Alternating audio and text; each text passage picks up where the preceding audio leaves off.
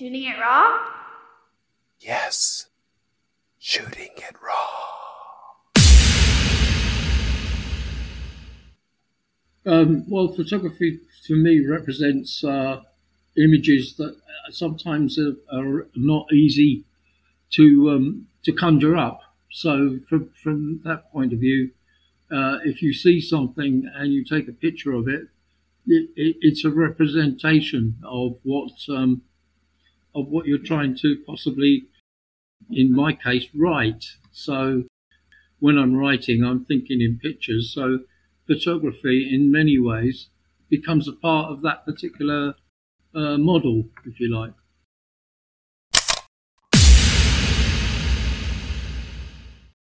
Great. That's fantastic. Myron Edwards, uh, welcome to Shooting it Raw. Thank you for joining me for this call. Thank you. My pleasure. Absolute pleasure. Great. For whatever it's worth, uh, take it as you will, but I don't do research before speaking with my guest. What no, I do fine. is we follow the the journey or the path or whatever it is the the road that you're going to take us on by sharing us how you spend your time. And yeah, really good to meet you. Indeed, yes, thank you. How's Hong Kong these days? Oh, it's um, it's all right. You know, ups and downs. Uh, actually, before we, you're in Cyprus. Yeah, yeah, I'm in Cyprus. Yeah, it's a nice sunny morning in Cyprus at I'm. Temperatures around about uh, just about 18, 19. Hasn't yet warmed up, right? But it'll, but we're we're um, we're coming into the winter season now, and uh, temperatures will start to drop quite dramatically.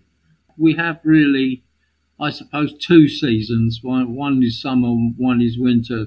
Your spring and everything else seems to all come into it coincides with summer. Once we get to Easter, then the temperature changes dramatically. Mediterranean. Definitely.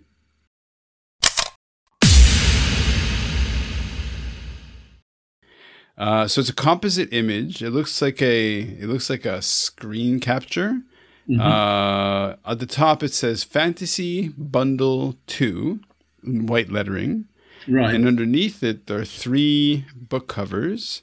Uh, one is called Mistress of the Rock.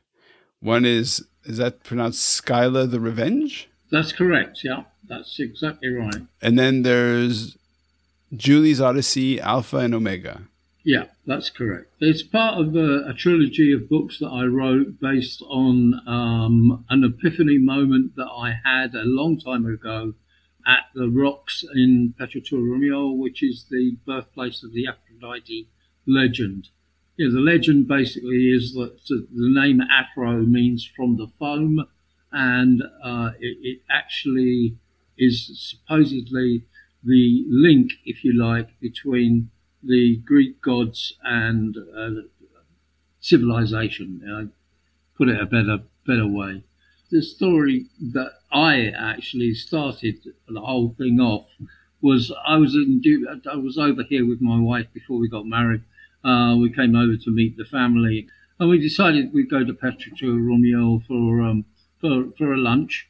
We went there and we talked about um, you know what what what does Aphrodite mean and um, why is it called Aphrodite's Rock?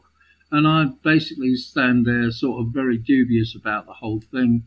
Um, you know, it's a legend. It's, uh, it's what it is. And um, mm. what happened? What happened was I saw something on the wall, and it was really quite strange because I've never yet been able to find it. But the thing that I saw on the wall was a poster from the Cyprus Tourist Board, and the Cyprus Tourist Board had an aerial shot of the of the rock. And uh, when you look at the aerial shot of the rock, you'll actually can see a figure in the water. So it looks like a, a female figure in the water. That is, if you like, kicks the whole story off of how Mistress of the Rock came about. But uh, if you go on mm. the website, you'll be able to see similar to what I saw. It's not the exact same image, but it's similar to what I saw, and therefore that was the catalyst for the for the whole story or the journey, if you like, of the um, of the trilogy. So maybe context, like you know, set the scene a little bit. Uh, how many years ago was this? Oh, um, I first wrote the book when I first came when when when it first started. I wrote it simply as a Christmas present for my wife to um, for her Aww. to open on Christmas morning. That was it. So it was a, it, it's a love story. You know, Aphrodite is about uh, it is a love story. So I wrote it just purely as a one-off. Got it printed. Um, she showed it to a couple of people, and they said, "Well, why don't you try and get it published?" There was a publisher in Nicosia who I um, sent a synopsis to, and he said, "Have you got the full manuscript?" So I said, "Yes." So he said, "Well, come and see me on the." This was on the Thursday. He said, "Come and see me on the Monday." And by the Tuesday, we'd signed contracts and we were printing, printing the book. That's that's that's wow. how it came about. So yeah, like how did you fall into writing? I mean, first of all, I think it's it's it's glorious, it's romantic, it's it's beautiful that you're just like, well, I'm going to write you a, a, a I'm going to write you a book that is just for you as a gift. Uh, yes. And so, uh, how did you land in writing? Like, are you a writer by trade? Like, wh- where would this come from? I'll go going back into the um, uh, early seventies. I was a, a, drummer in a band, and um, a mate of mine who used to work for Hammer Films, he said to me, "We've got a friend who um, works in a hospital radio, and he wants some scripts." And I said, "Well, I've never written anything in my life. What do you What do you mean he wants some some scripts?" He said, "Well, look, look we'll get together. We'll write some ideas down and see if the scripts will actually work out." So we actually wrote the, the scripts mm-hmm. for the hospital radio, and not only did we write them for the hospital radio, but we performed on them as well. So it was played wow. for the pa- you played for the patients basically. That's what it was. Okay. We had all this material that we had, and Phil, Phil Campbell, the guy who, who um, I was working with, he um, he said, "Well, look, I, I, might as well send this off somewhere." So he sent it to the BBC, and first of all, we sent it to Dave Allen. And Dave Allen looked at the stuff, but he just finished the series, so there was a there was an issue that maybe he could use some of the material for the next series of Dave Allen shows that came up. Mm-hmm. But he also sent it to the two Ronnies. Now the two Ronnies at the time were the biggest comic duo on the um, uh, on the circuit, and they had audiences of 30 million, you know, each weekend. Unbelievable. Wow. And we were lucky enough to get a joke on but not only did we get a joke on, we got a joke on the Christmas show as well, which is usually the most oh, wow. um, watched one. Um, and from there, that kind of catapulted us into the into the idea of writing gags for various shows. We wrote for radio. Um, we wrote for Roy Hudd on Huddlines. Um, we wrote for Weekendings, which was a satirical show and uh, we wrote for various other various other shows. But the problem was that I was married, he was married, and it was a case of you know this isn't going to pay for uh, the mortgage. So right, what what we we had to do was to try and I don't know gauge what what was the best thing. So we tried to do it freelance for a while, and then it, it petered out. And yeah, mm-hmm. and and kept doing some one-offs and things like that for the various shows.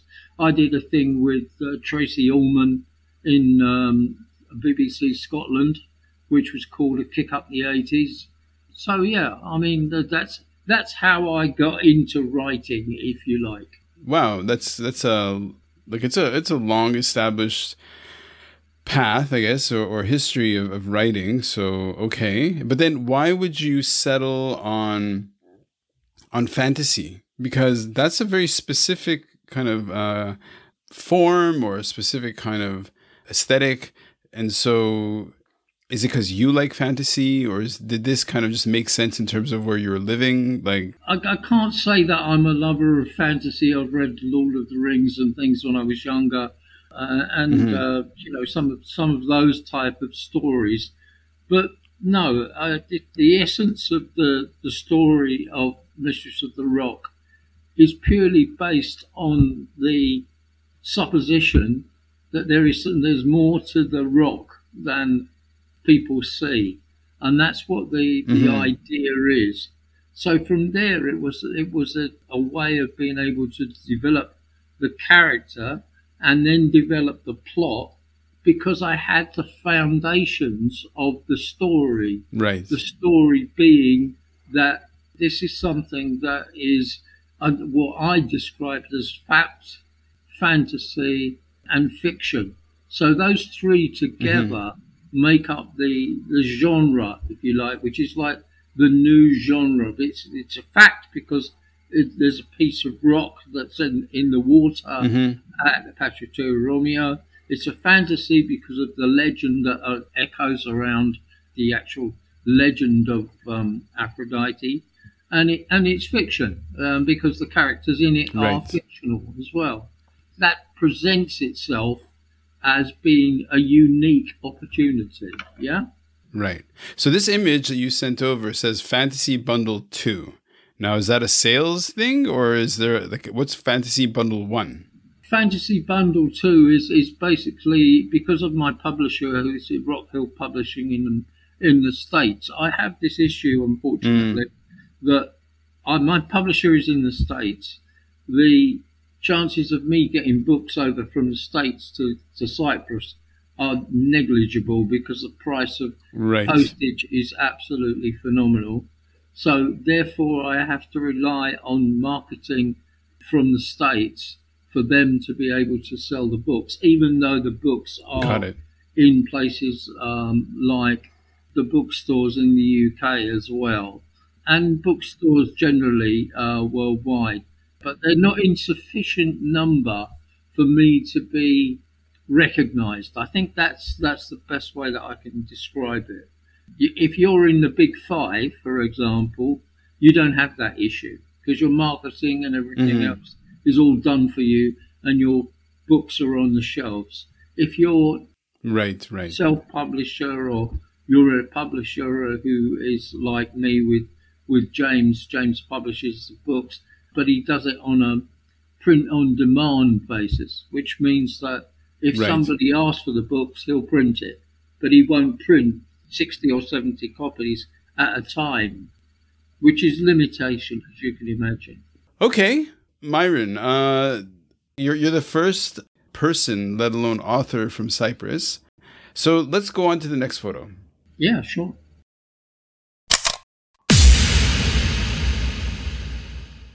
Well, a different vibe to this. Uh, it's uh, seven walking maps of London. Okay, I'll tell you how that all came about. Mm-hmm. Uh, the reason I know Hong Kong so well is because I worked in Chinatown for six years. I was a travel agent for the majority of my working career. I was 30 years in the travel business working for airlines. Oh. I worked in travel agencies. And one of the travel agencies I worked in was a company called Jade Travel. Now, Jade Travel, you probably know of them in Hong Kong because they have a they have a branches in Hong Kong, but they also have a, a, a subsidiary called Yupo Air. Now, Yupo Air used okay. to fly charters of Chinese people from England to China, uh, to England to Hong Kong, and I okay. worked in I worked in Wardour Street, which was in in Chinatown. Now, how the maps came about was I don't know if you're familiar with the British transport system, but in the 80s it was diabolical.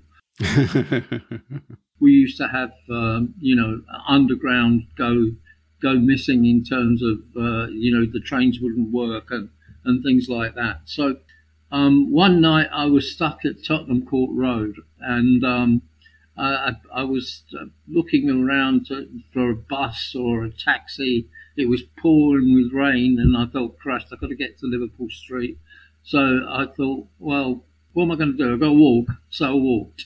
But I took shortcuts. So instead of going the, like the normal way that you would uh, from Tottenham Court Road to the city, I started to take shortcuts.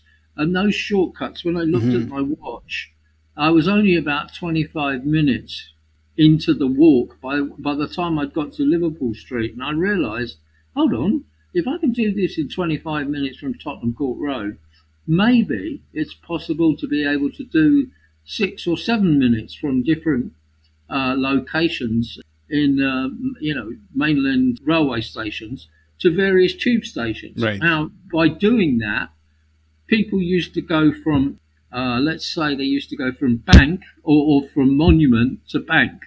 Now, Monument to Bank mm. is is literally three minutes. That's all it is. But they would travel that far, or they would go from Bank to Liverpool Street. Now, Bank to Liverpool right. Street is is uh, ten minutes or something like that. Okay. Now, Bank to Liverpool Street would be crammed, absolutely crammed. So you'd get all these people trying to go on the, the underground for the sake of one or two stops. So my idea right. was let's try and find short distance walks where people can get, not bother with the trains, not bother with the underground, right. not bother with the buses.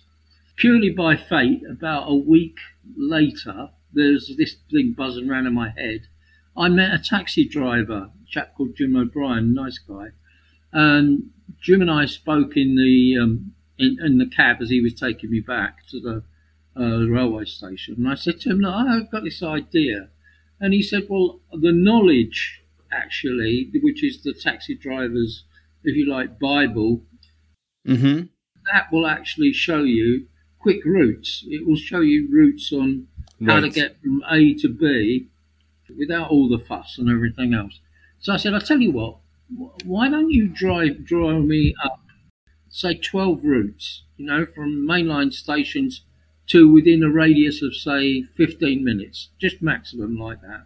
So he said, yeah, all right, I don't mind doing that. So he took my number and everything else. And I didn't hear from him for about a week, 10 days. And then he came in the office and he had all these different routes. And I thought, blimey, you've done really well. So I had a graphic designer, a chap that I used to use, and I took it over to him. And he said, Well, look, the best thing for you to do is don't take the traditional A to Z map, but create your own map. So what yeah. we did was we created our own map based on central railway stations being at the center of the map, and then the offshoots, the routes going from the central railway station.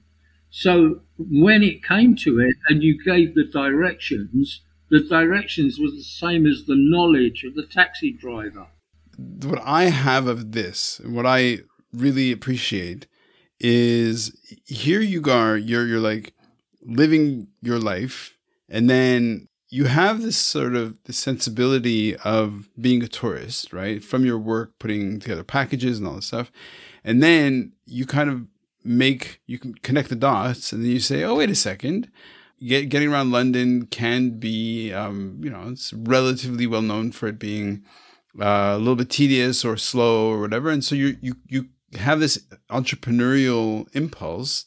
So the, the walking maps of London, here in the graphic it says seven walking maps but did you do a s- series of these or did you only print one sort of? Well i did all the mainline stations. I started with with liverpool street fenchurch street cannon street and then we went across to waterloo. Uh, we did king's cross. We did theatre walks which was mm-hmm. around the west end. We did royal walk which was around the royal palaces, and we also did a river walk as well. Are these still available? Unfortunately, not because basically the, com- the company went bust. I didn't have enough money for it to keep going. I tried mm-hmm. tried different ways of being to raise funds. I even got divorced because uh, we were we I wanted to get funds to actually raise enough money for us to be able to develop a company. Um, we did develop a company eventually, but not sufficient enough money. And again, it came down to if you don't have the advertising budget, we tried out everywhere, every which way you could you could imagine. We we did TV sponsorship for um, for a charity walk. We did that. We did printed the, the maps in Filofax version, if you remember what a Filofax right, right. was like. And, and, we got into several shops. London Tourist Board loved it. I, and then, unfortunately, um, I was looking around for um, a, a, business angel. I got a business mm-hmm. angel that came up, and I said to him, "Look, we're going, we're going to need around say twenty five thousand. He said, "Well, that's not a problem." And then I put all my eggs in one basket, thinking this bloke was going to come up with the twenty five thousand, and he went bust. So there I was ah. left, left with nothing. Okay. Well, then the big question is for a listener today, clearly making maps at this point isn't a thing. Making a walking tour, walking maps, that could be a thing. But in terms of like what is the what is the lesson that we can distill from what you learned for somebody who's like in terms of because I really appreciate this idea of you going around and having this entrepreneurial sort of spirit to say, oh, hey, wait a second, maybe we can do something here. And as you saw, it's quite challenging. Yes. So, oh, yeah. so what is the lesson? What's the lesson we can share?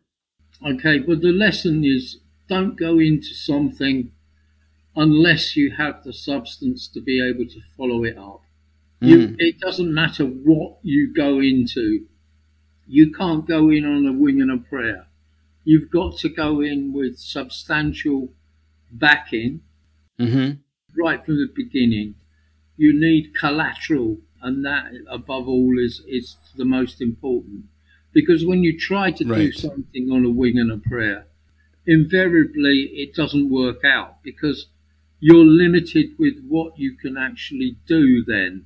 You're limited to to the fact that you, you only have so much budget. So where do you put the budget? Yeah. And and let's say you put your budget into an advertising campaign, and that advertising campaign bombs, you've lost everything mm-hmm. from that point of view. So if you're going into from an entrepreneurial point of view, you must have the backing to be able to substantiate what you want to do. Right. Uh, if you don't, then you're climbing up a hill and you're sliding back down before you even get to the top. Right. Excellent advice. Um, seven walking maps of London, the dynasty and the and the empire that could have been. Do you want to go on to the next photo? Yeah, I, I, I mean, problem is, Rod, uh, I'm not very good with directions. And my wife will tell you, okay. I, can't, I can't tell my left from my right. I, I am absolutely okay. diabolical with directions. How the hell I invented a mapping thing, I do not know. I really do not know. Okay. I can't tell you. Uh, it was all down to Jim doing what he could do.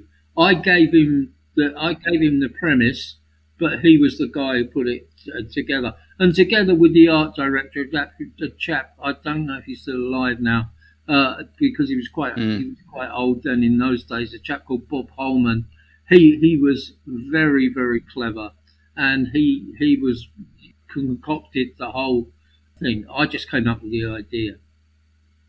Well, it's great. I, I mean, and in a way, entrepreneurship is about bringing together a team. Yeah. Oh, yeah. Uh, so there, there is that. Yeah.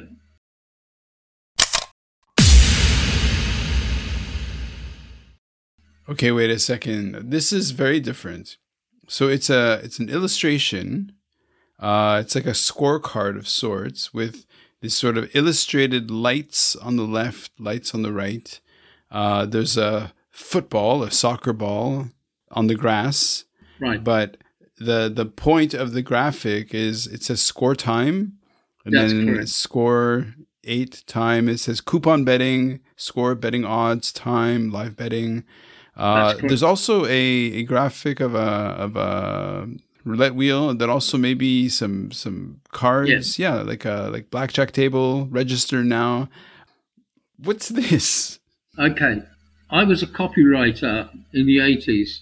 I was, you know, I told you I was a travel manager. Um, well, one of the Yeah. travel, one of the places that I actually was a travel manager for was JWT, Now, JWT was the biggest advertising agent in the world at, at the time, and uh, I used to look after their travel for them. And then the guy there, he, the guy who I was talking to, a chap called Andrew Melson, who was responsible for the Andrex campaign, the the famous Andrex campaign with the dog and everything. He said to me, um, "Well, you do some writing. Why don't you do the copy test?"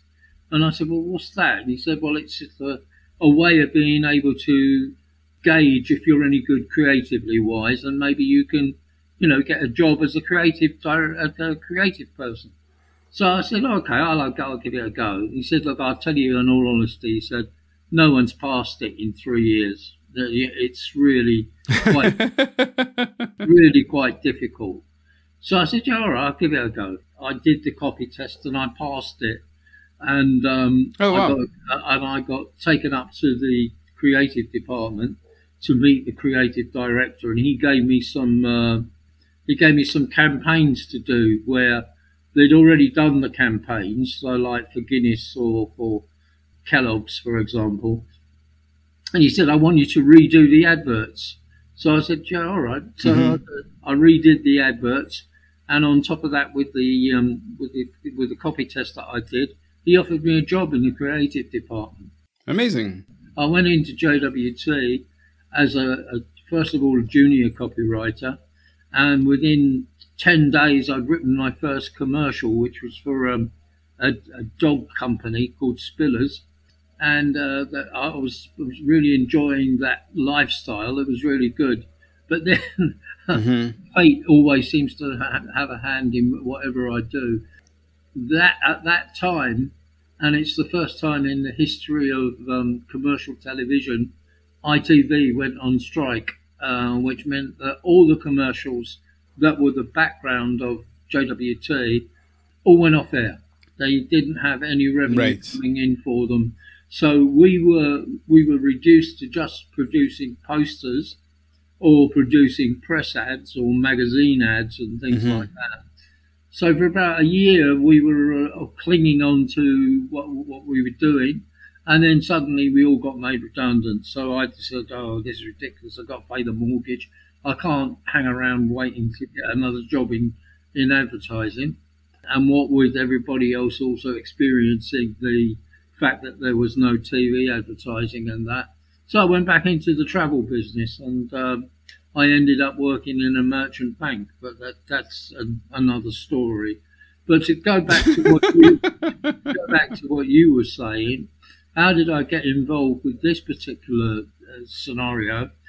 when I came to Cyprus, I, I worked for several companies. I worked for phone companies. I worked for um, a company that specialised in backgammon. I, have now, I, right. I don't know how to play backgammon. All right, I've never been able to play backgammon. Yet, you're hired. I used to have to write columns for backgammon. I even produced an e-book on how to play backgammon and what, what you know the various moves that you do with backgammon and all the rest right. of it.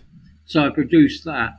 So I, I had uh, I had a job working um, in this place, doing this play 65, and uh, around the corner from me, where I used to live, was an advertising agency. So I went in there one day and I went, I went up to the director. In Cyprus? Yeah, yeah, in Limassol. And okay. I went up to the director and I said to him, Do you have freelance, you know, copywriters or anything? And he said, Well, tell me what, you know, what, what, what your experience is. So I told him my experience and he said, Well, I'll give you a, I'll give you a brief. So I said, Okay, fine. So he gave me a brief and I did this brief for him, took it back over the weekend and he said, could you start working for us?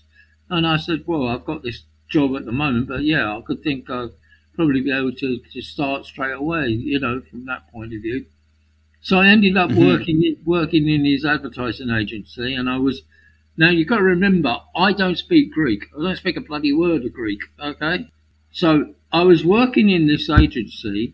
Now remember, they have Greek text as well as English text. So there I was writing TV commercials in English which could be translated into Greek. So everything had to be mm-hmm. visual. Mm-hmm. So I was writing visual visual commercials, etc. And uh, I did the TV commercials, radio commercials, and, and, and press and things like that. And one of the things that came up was we had an idea that maybe it would be a good good good thing to have a, a game. So mm-hmm. I came up with this like bingo idea for Burger King, believe it or not. Um, we went and saw Burger okay. King, and they said, "Yeah, okay, sounds like a good idea, but no, not for us at this moment." So I took it away and I changed it around a bit, and then it came up with the idea of score time, which was I'm trying to think how how it the best way to explain it. Most football games, like if you're doing the pools, for example, are based on draws. You know, uh, mm-hmm. eight draws will give you the jackpot. You know that sort of thing. Or right. for games that are uh, home games, if you if you predict five games and they're home games or whatever. Mine was based on the pure idea of how many goals were scored not just by one or two games, but throughout the league. So, in other words, mm-hmm. if you had a figure of, say, 60 goals, that would be what you wanted, that would be the target that you were looking to try and get. So, we developed this game right. called Score Time, and we actually went to London to Littlewoods, the Pools Company, and uh, we mm-hmm. showed it to them and they were impressed with what we what we had, and they asked us to do a World Cup version. So we came back to Cyprus and we started putting a World Cup version together. But then we also went out to uh, Athens because the uh, main gambling organisation over here is place is um, oh, I can't remember the name now. They're the main gambling organisation, and they basically control everything.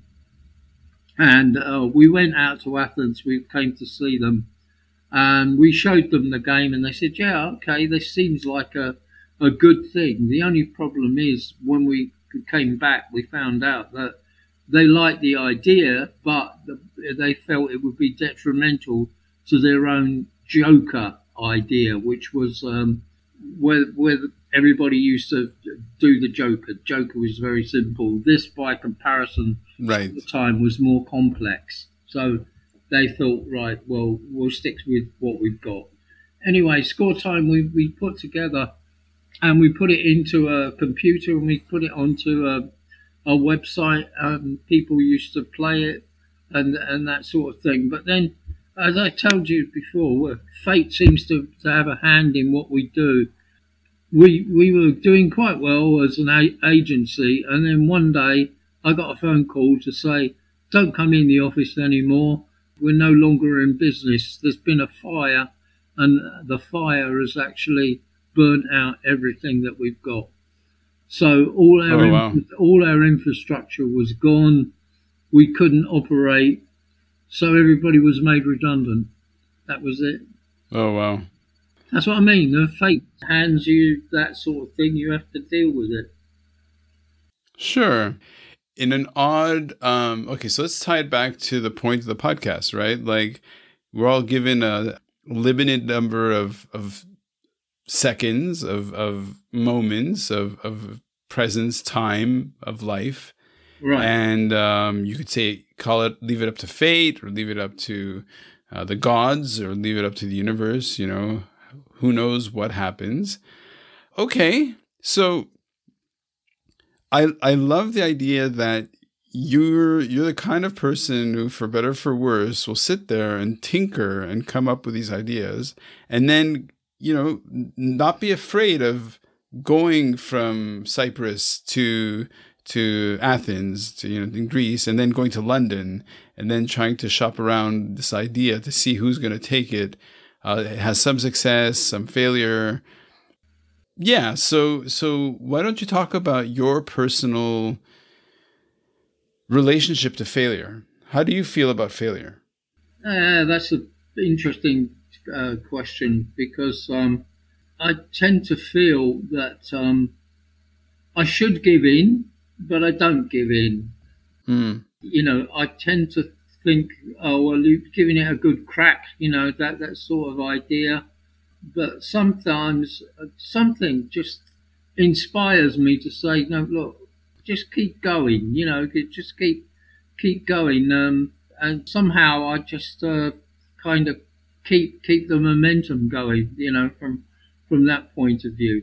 I've had so wow. many disappointments by comparison to, to mm-hmm. you know, but to, to successes, if you like. I, it's like the best way I can describe it is I go so far up the ladder, and then at that point I start to slide down, and that's just that that's it. I never make it to the actual top, but I keep trying to get to the top. That's the best sort of right. analogy that I can give you. It's, it's very easy to give up, but uh, it's harder right. to keep going. Is it? Yeah. Um, yeah, I think you're right. I think like how do you move? So you know, you get this phone call saying, "Hey, listen, don't bother coming into the office because it's burnt down." How do you go from there to your next step forward? What were the gears that were turning in your head? Well, then you see, uh, it was a quite a case of what do I do now? The problem was because I don't speak Greek, I couldn't get into another advertising agency. So I had to have a complete change of career, completely changed everything. And um, in Cyprus, it's a very financial island that we have a double tax treaty uh, agreement and we also have, um, apart from tourism, which you can imagine is is very very large in in its own way, um, we also have the, the financial advantages, and we have a gaming infrastructure as well. Mm-hmm. We have forex companies, and they're licensed forex companies. We also have many unlicensed, un- unfortunately. But generally, the, um, the, the consensus is that this seems to be the, if you like, number three in the industries uh, on the island. So forex and and things like that. Now, but before I got into forex, there's a thing called binary options. I don't know if you've come across binary options before, but binary options was uh, binary options was uh, was nothing more than a gaming thing. It, it basic, basically was yeah. it was so simplistic. It was untrue, but people lost fortunes, absolute fortunes over it. And there were a couple of, mm. uh, shall we say, dubious companies that were operating this um, operation of um, binary options. Basically, what binary options was, you had to predict a certain level of investment, whether it would go up or go down in a given time. That was that was it. That was the mm-hmm. complete essence of it. In many ways, forex is similar in but much more complex. It has a, a, a different infrastructure to binary options. You also have to know knowledge of the market. You have to be able to assess if you think, for a instance, a commodity. Myron, Myron, sorry to interrupt. Sorry, I'm sorry to interrupt, Myron. I think you've lost me. What are we talking about? Oh. so I'm looking at the score time. yeah, okay. Uh, no, after, like, after, after, score after score time, I went into the financial world. That's what happened. Okay, got so it. That, that, got from, it. From, from okay, that, that's why. Okay, sorry, sorry. I was just like, because I'm looking at the image, trying to get an anchor back to it. Well, look, the, these conversations really scream along. Shall we go on to the next photo? Is, is that another stage? Or do you want to continue talking about score time?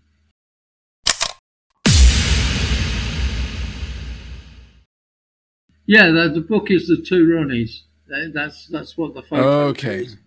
So that goes back to my that goes back to my BBC um, connections. Um, okay. And and uh, the two Ronnies was, as I say, the beginning of my, if you like, com- uh, comedy co- career. And uh, I was very fortunate. I worked with some of the, the greats of um, of comedy, people like Mr. Bean, you know, uh, Rowan Atkinson. Yeah. he used to be on a, a, a, a, comedy show called Not the Nine O'Clock News. Now, Not the Nine O'Clock News was produced by a chap called John Lloyd. John Lloyd, who was the mm-hmm. producer on Blackadder. Uh, he also produced uh, Ron the Headlines. So that that was it. I worked uh, with Weekendings, and there was a chap called Douglas Adams who went on to do Hitchhiker's right. Guide to the Galaxy. Unfortunately, Paul died died very young, and uh, Griff Jones, who was on not the nine not the nine o'clock news, who then went on to do uh, Mel Smith uh, with Mel Smith, who also mm. unfortunately died young. Uh, went on did Smith. Now hold on, you're you're dropping a lot of names. You're dropping a lot of names, but let me first of all anchor the. So the last image is a photo of a of a book cover yeah. And it's called The Bumper Book of the Two Ronnies. That's and correct. the the double O of the word book has the face of these I guess these guys are the Ronnies. So this yeah. is before my time. This I'm Canadian. It doesn't really really signal very much to me, but the bumper book of yeah. the two Ronnies, the best of the two Ronnies dialogue. Yeah, this is, would be around uh, early 80s. This would be. And uh, there's a couple of gags of mine in there. If you look, uh, I've got credits in the book itself, which is why I included it in the book. There's about four or five different Ronnie books where I've got my name in it as well, as well as the, the, the TV program where we, we, we did the Christmas uh, the Christmas gag um, on the on the Christmas show, and that just adds a bit more to the to the portfolio, really, from, from that point of view. If you go right. on to Google and you look up my name, you'll see BBC comedy writer, which uh, you know is is great because I'm in a list of comedy writers who are seen as being the the best in the business, and it's nice to be in that company. Um, I've just finished two kids' books, so I'm looking at getting a kids' publisher. I'd like to be able to find a kids publisher that is outside of America. Uh, I'm working with a, a, mate of mine who is putting together a, a screenplay for a sort of a con man. Yeah. We're trying to work on the script together. It's, mm. it's, it's quite complex as well. Um, I'm trying to also trying to get people interested in maybe making a movie of the the Mistress of the Rock trilogy. Sure. But that's that's difficult because you basically need somebody to back you, and that's not easy to find. Uh, but apart from that, I just keep myself busy. My my problem is, of course, I have um, I have dialysis three times a week, so that that sometimes knocks me off my feet a bit, and um, yeah, so so I have to keep myself occupied as well. So, in terms of your practice, yeah. So, so, so let us into into your world. Okay. Well, the, the, the whole essence of the, the, the trilogy of the books is that it's a contemporary Greek story, if you like. It centers around the legends of of Cyprus, mm-hmm. are mainly the Aphrodite legends, but there are other Greek legends associated with the island. Uh, there's also the main Greek legends as well, which come through in various forms in the different books. From that perspective, there's a lot that you can do. If you take, for example, the modern day world and then drop the ancient world into it, you create a fantasy world of its own. Mm-hmm. But you keep the realism going as well. That, in many ways, puts it on a level because it's giving you the story from a modern day aspect, but bringing the ancient into it as well. They run concurrently, so that, that in it, in its own way is, if you like, the unique part of the fantasy fiction. Got it. That really tells me how I can follow on from one book into the next book into the next book. And I only originally remember I only originally wrote this for my wife right. for a Christmas present. Right. And it's now catapulted into a trilogy of books. Nice. Um, Myron, like uh yeah, thank you very much. No, it's my pleasure. Thank you for the opportunity. Thank you very much. For sure. And I'll put the uh, the links in the show notes. Uh, Myron, listen, thank you very much and take care out there in Cyprus. Okay, take care. Shooting it raw? Yes, shooting it raw.